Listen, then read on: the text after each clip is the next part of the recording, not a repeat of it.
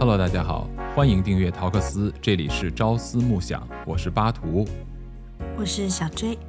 咱们已经好长时间没有和大家分享更多的我们的呃跟心理个人成长相关的内容了，今天终于腾出时间来好好做一期。嗯，对，嗯，这两天我也是无意中啊、呃、在网上参加了一个讨论啊，我其实是去旁听的，但是让我听到了一些我觉得不可思议的事情。嗯，什么事情？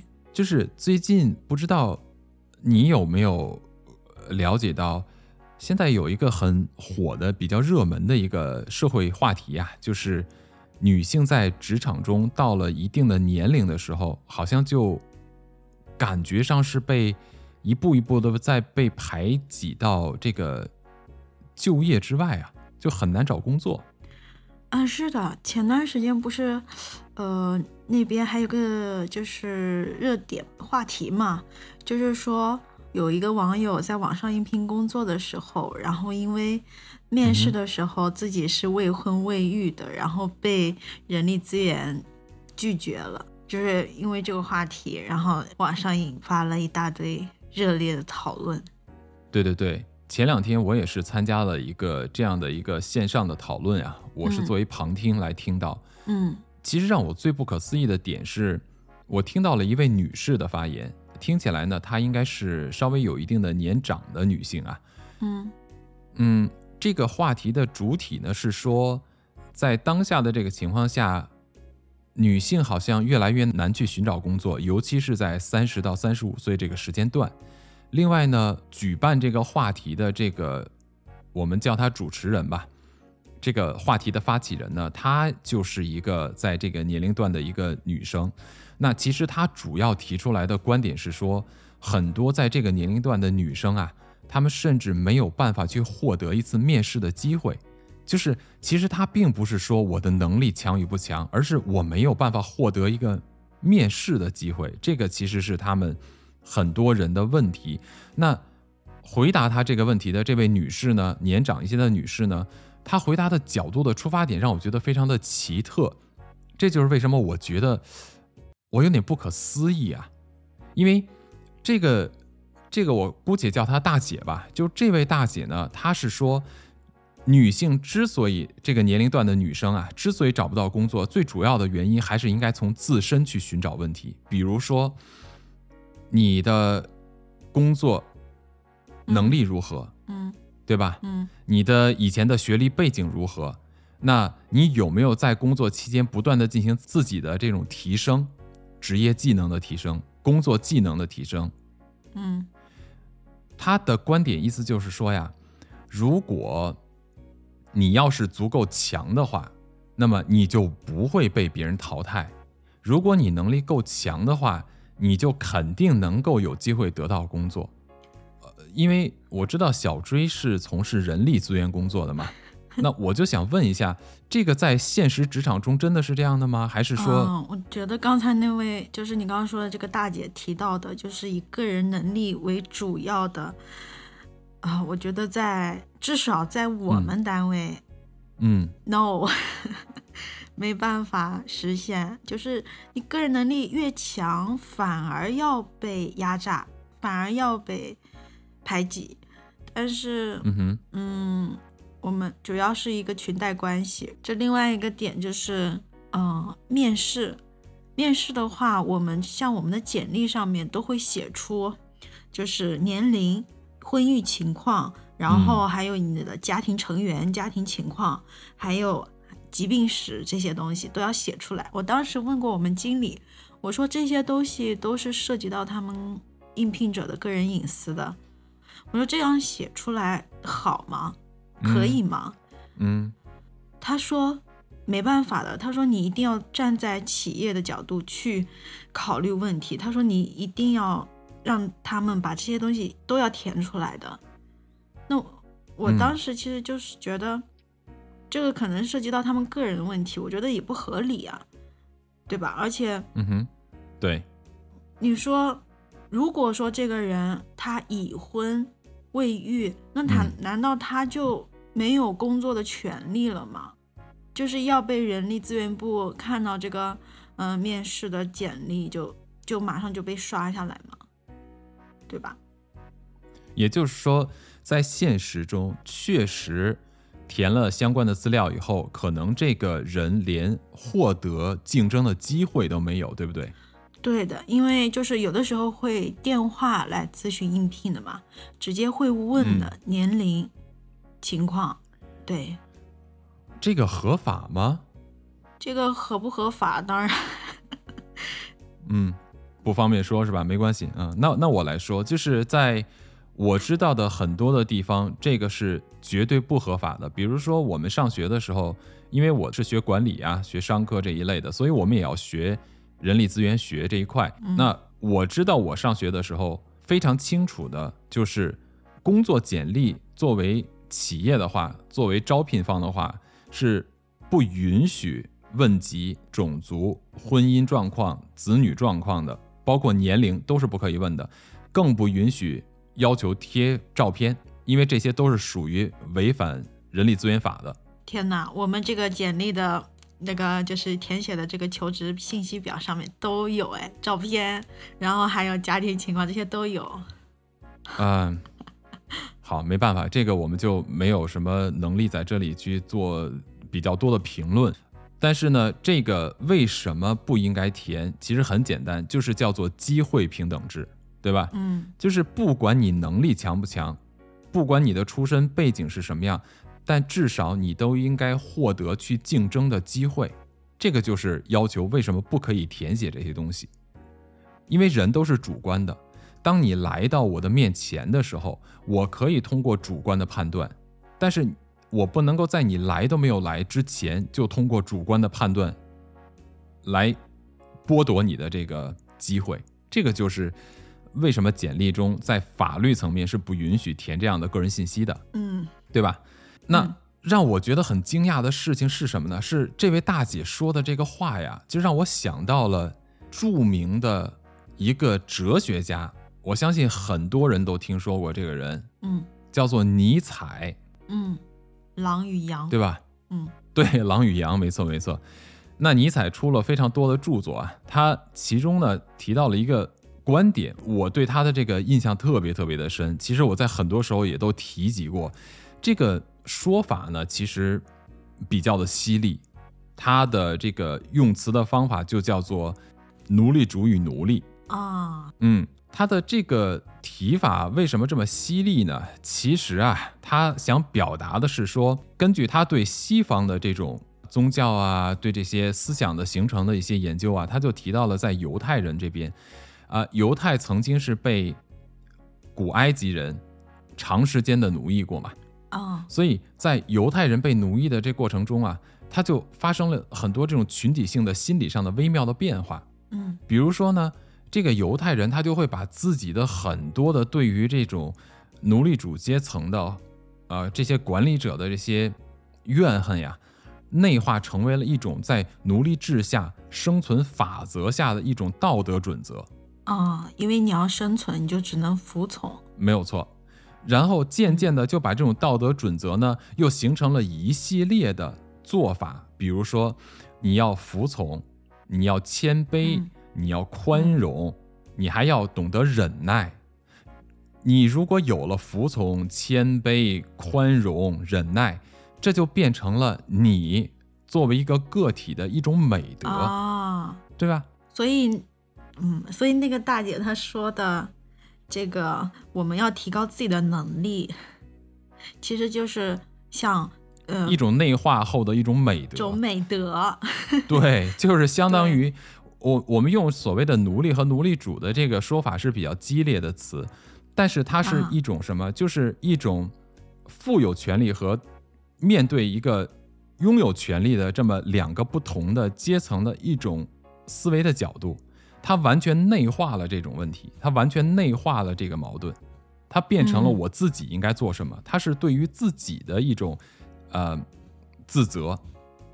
在尼采的这个嗯他的这个观点里边，其实描述得非常清楚啊。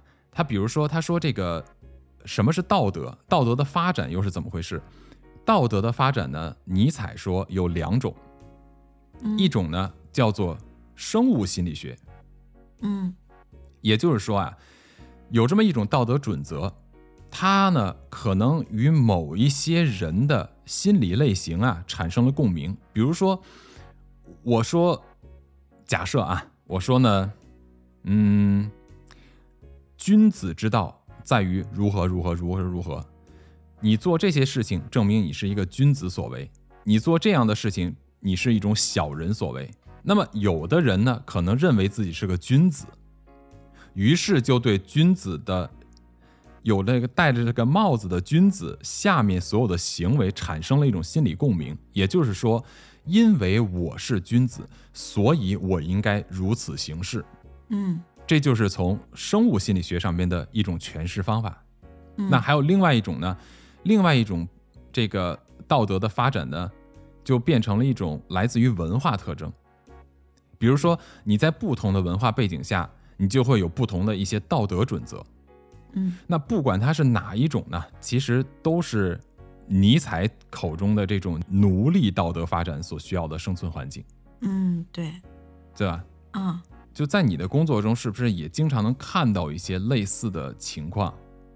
就大家对某一些不太合理的现象，从自身上去找矛盾，从自身上去找原因，然后把一些不合理的东西合理化，让自己变得舒服一些。这样有，我觉得我不仅是在工作上面，因为我有的时候觉得不合理的事情，我像我以前我可能是会和家里人说的、嗯、就是我觉得工作上它不属于我的事情、嗯、职责应该分清楚，它不应该强压制给我。那他以权力的方式压、嗯、就是压给我的时候，我其实是心里非常想说不的嘛，但是我我说不了，就是我只能去做，只能去服从，不然的话、嗯、我这个位置保不住，然后我还要被别人说我不愿意努力的去工作。嗯、呃，然后呢，我把这个问题，就是把我心里不舒服的点，我会跟家里人说，然后我家里人会会告诉我，这个社会就是这样的，你就只能去适应这个环境，适适应这个社会。这个不就是把它变成一个合理化了吗？就是强制的要告诉我，这个就是一个合理的，不属于你职责范围内的事情，别人叫你做是看得起你。是能者多劳嘛，就是你要去适应，就是叫你教你要服从，要宽恕，要有忍耐。对，我就是努力。明白了。其实尼采在里边也说到这一点了，他说其实这个最可怕的呀，不光是说呃，人们会演化出一种所谓的这种美德嘛，同时呢，它就是它让下一代为了能够更好的在这样的一个环境下生存的话，它会把这种观念呀传达给下一代，去灌输给后代。就像你刚才提到的，你说这个社会就是这个样子，嗯、你就要这样去做、嗯、才能够生存。对。其实我当然也知道了，家里人这样子告诉我，就是为了让我调整心态去适应这个社会，也是为了我好。但是这是基于在我要生存的前提下。没错。我如果没有办法，我当然得去这样子。我就是一个奴隶嘛，对吧？没错。我只能去服从权力。对，所以说这种奴隶的打引号的美德呢，逐渐逐渐的，它会演变成了一个地区某一部分群体的一种文化价值。对啊，这个可不是我说的哦，这是尼采说的，这个就这个有点细思极恐。嗯，尼采说的，对，这是尼采说的，大家如果要是有什么异议的话，不要找我啊。反正尼采是一九零零年就挂了。啊，人家在这这有有有有多多。一九零零年，百年了哈，都一百多年了，是不是？对，哦，一百多年前的哲学思想，是的，是的，是的。所以我，我就在想，我其实，在日常生活中也看到非常多这样的问题。以前吧，我就是觉得说，哎，这些人的脑子是怎么长的？我实在有点不理解，你知道吗？长在脖子上，真的好奇怪。就是我，我觉得。为什么为什么啊？我从小就有这个问题。我我给你举一个简单例子，比如说，嗯，你就会发现有特别多的人啊，特别去服从一些所谓的标准和美德。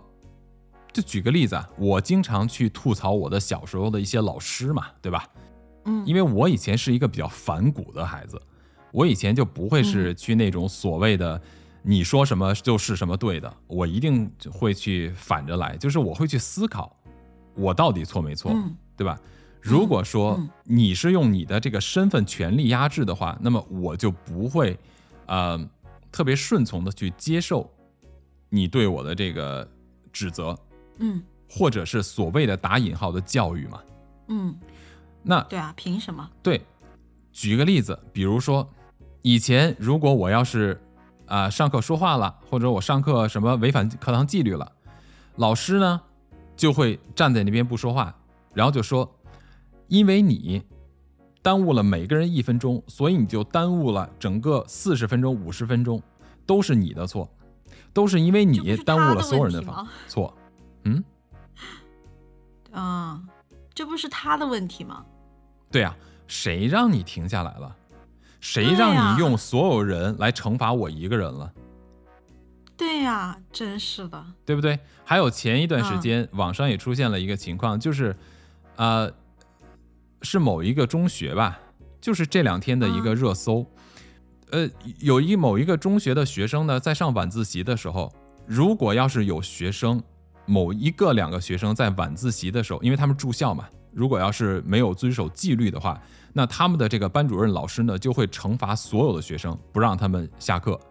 等惩罚到他们下课的时候，已经很晚很晚了，就会惩罚他们，比如说让他们一个人犯错叫全班抄写什么什么东西，多少多少遍，就这样去体罚全班。然后有一个孩子就不干了，说你凭什么要惩罚所有人嘛，对不对？如果谁犯错，你惩罚谁就好了。他不。他说：“因为一个人，所以你们所有人都要受惩罚。原因就是让所有人去把这个敌对啊、嗯、施加给这个犯了错的这个孩子身上去。”嗯，对。这时候呢，我小学的时候也是这样。你先说完。你小学的时候也这样，对不对？嗯。我觉得最夸张的是什么？就是你在这种权力压制的情况下啊，嗯，不但像刚才那个孩子的这种群体非常少，就很少有学生会站出来这样说话的。但更多你会发现出现的是什么？你就会发现你的同学呀、啊，就会义正辞严的看着你，跟你说：“别说了，你不要影响全班同学。”就会出现这样的人，对不对？对对，都怪你，没错，害得我们都要抄写罚抄。没有错，这个就是尼采在。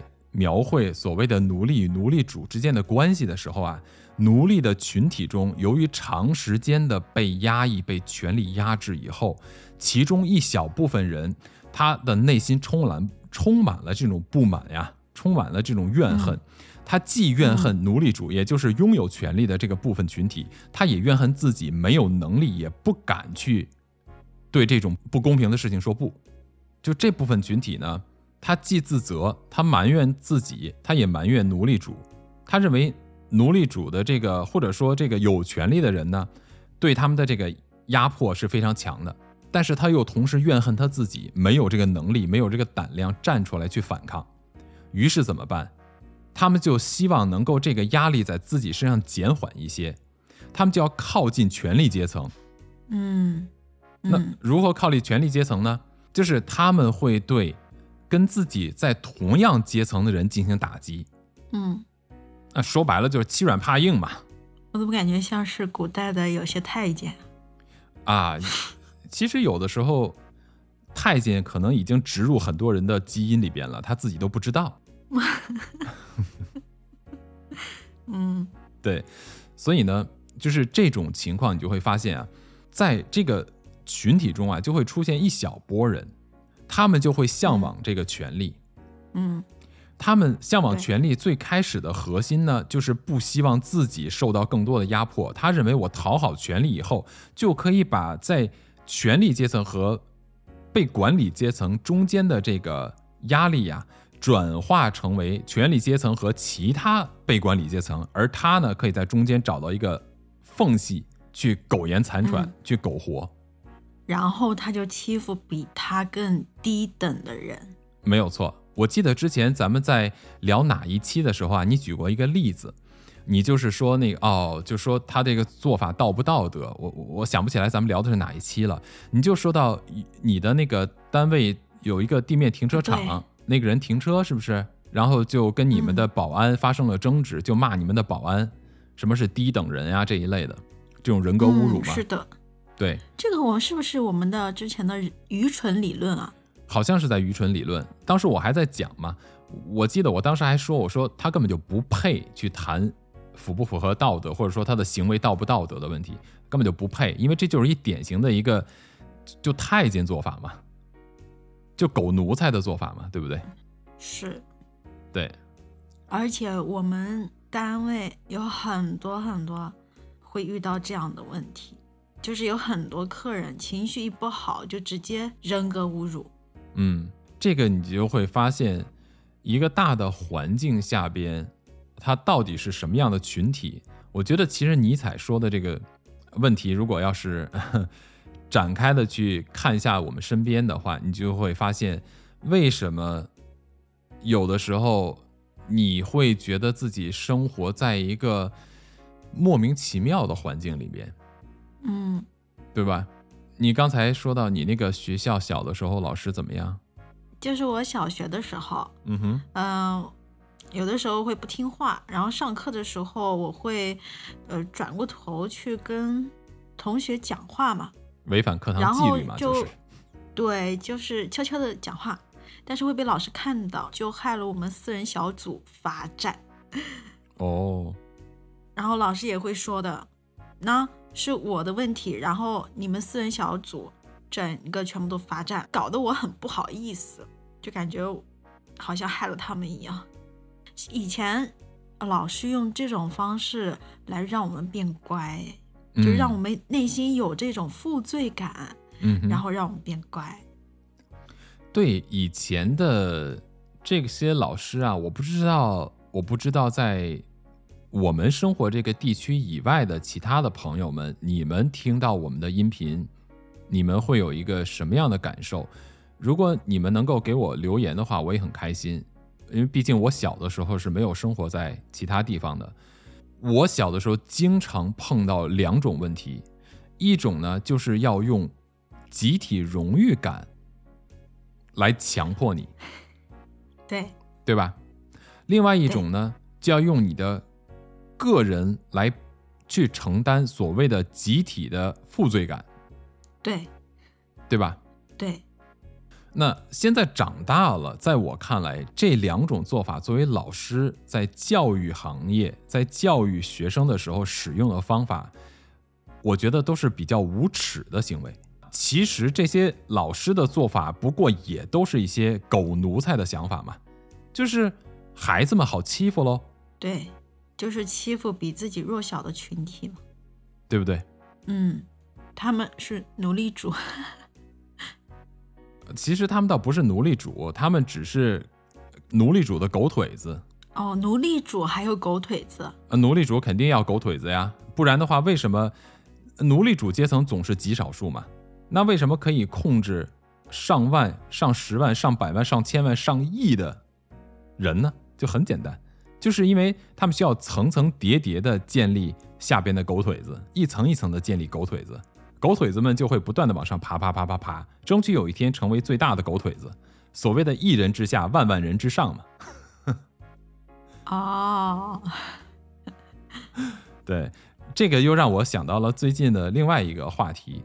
我觉得这个话题一旦说出来的话，可能也会 引, 引起很多人的讨论，呃，挺好的。我觉得我们的节目录到今天，需要一些人来进行讨论了，嗯，嗯对吧？我我我我就在想啊，如果你说一个人犯错，全家要跟着接受惩罚的话，这个到底是一个传统行为呢，还是一个文明的退步呢？传承下只有，哎。只有把一个怎么说呢，就是把不好的传承下来。呃，我我觉得其实这个都不叫不好的传承下来，我觉得这个东西吧，在我看来就是一个退回到一个无知野蛮的状态去思考的这么一个点，嗯，对吧？其实很简单，嗯嗯，作为奴隶阶层，只要是主子说的都有道理，而且他会内化，他会去把它合理化。但是如果我们把这个角度反过来想一下，嗯，为什么会出现一人犯错全家受牵连的这种事情呢？是不是便于管理呀、啊？就是把矛盾转嫁为人与人之间的个体矛盾啊，这个对谁有利啊、嗯、对，我反正是觉得上面有，对，我反正觉得是对呃，管理一个群体是有非常大的帮助的。对，你看像古代的帝王，他就不能让手下全部团结一致、嗯、他有的时候还要刻意的制造一些他们之间的小矛盾，这样子才能稳固他君王的地位。没错，所以呢，古代的时候到底是一个什么样的一个环境呢？啊，大家自己去思考吧，我们在这里边没有什么结论的哈。嗯，求生欲满满。呃，因为你知道，有的时候说话呢，看你对谁说，明白人的话，自己自然就会去懂了；不明白的人呢，你也没有必要跟他去讲，说了半天也不懂。你也不用跟他讲了，随他便好了，对不对？嗯，好。有的时候有一些人的思想呢，是觉得，嗯，作为最高级的奴才，就叫做出人头地嘛，嗯，对吧？没办法，这是在不同的一个文化价值体系下出现的一个比较有特点的一个现象。所以，回归到咱们今天说的尼采的这个问题上，我们把它稍微延展一点的话，就会发现。尼采说的这个这种心理发展的第三个方向啊，就是会变得非常非常的丑陋，丑陋到什么程度呢？就是当这些所谓的高级奴才们，对吧？帮助奴隶主来管理更多的奴隶的这些奴才们，他们的心理会变得越来越扭曲，他们对上边的愤怒也会越来越强，他们的怨恨也会越积越多，但是他们的怨恨越多呢，他们就只能是不断的去内化内化内化到最后一定的程度的时候，就会变成什么了呢？就是当他们越接近权力的中心的时候，他们终有一天会希望把他们的主子踩在脚下，以实现他们的报复。对，把他们干掉。是的。对，往往这些人的内心呀、啊，充满的这种报复情绪，要比底下的这些奴才，比底下的奴隶们更多。是的，因为他是夹在中间的嘛。对，哎，其实有的时候夹在中间也很难的。当然了，他得服务好上面、嗯、和下面，又得管理好下面。所以呢，像这种事情啊，就是当奴才做到了最比较高的位置的时候，为什么过去古代的这些主子们都会呃，给他们开始分散他们的权利啊，或者说削弱他们权利啊，或者是架空他们，其实也都是害怕上边的管理阶层，也就是奴隶主们，其实他们是非常清楚这些人内心的变化的，他们知道他们受到这么多的压抑、嗯、其实他们是非常想报复的，一旦有机会的话，那他们就会不遗余力的做出，对吧，违背这个他们的呃主子的行为，所以我们在历史中看到非常多这样的事情，简直就是循环不断的， 对, 对, 对吧，在往复。嗯，那今天咱们聊的这个观点呢，来自于尼采。我之所以想把它录成一期音频，其实也是希望大家在看待当不同的人表达他们自己的一些感受和想法的时候啊，我们可以选择无动于衷，我们也可以选择我没有办法，但是我们绝对不能把一些不合理，把它内化成一种美德，还去宣扬出去，还去影响更多的人。我觉得环境客观上很多时候你确实没有办法去改变它，对吧？对，甚至有的时候你也确实需要去适应它，对不对？对。但是我觉得有一个底线在于，我们要清楚我们做的事情是什么，我们为什么要做，我们要达到的目的是什么，但是这件事情本身的最核心的是非，我们绝对不能抛弃。我们要知道，我没有办法，所以我如此行，但并不等于它可以合理化，对不对？对，是的。我觉得只要能够保持最终的内心的这一点底线，不管你在行为方面怎么做，你的内心至少都不是那个狗奴才。这个就是我对我自己说的。嗯，对，你刚才说的让我想到了，就是嗯，我们也许我们的内心最早之前都是有棱角的，就是一个方形，然后我们要步入这个社会，有的时候没有办法要把自己磨得稍微圆一点，但是我们应该保留一些属于我们的棱角，我们可以变成一个六边形。不管变成什么形吧，总之内心的黑白要分明嘛，对不对？嗯，其实说到这个，我觉得举一个更好的例子，就是阴阳双鱼图。嗯，它是一个完全圆润的编码，它它是一个圆嘛，完全的圆润，嗯，但是内心黑白分明，嗯，就足够了。你要做到的就是你有圆滑的外表的同时，内心黑白分明，这个就是我们要做到的。对，我们要像大熊猫一样黑白分明。那那是傻子，人家不都看出来了吗？那就要给你关起来了。大熊猫之所以笨，就是因为它黑白分明表现在外边了。可以把自己可以在泥里滚一团啊。okay, 然后就变成灰色的了。可以可以可以，好，那大家自己选吧，是要做阴阳双鱼图还是做大熊猫？大家自己选好了。OK OK OK， 好，那咱们今天就暂且跟大家聊到这里啊，感谢收听陶克斯，这里是朝思暮想，我们下期再见，拜拜，大家拜拜。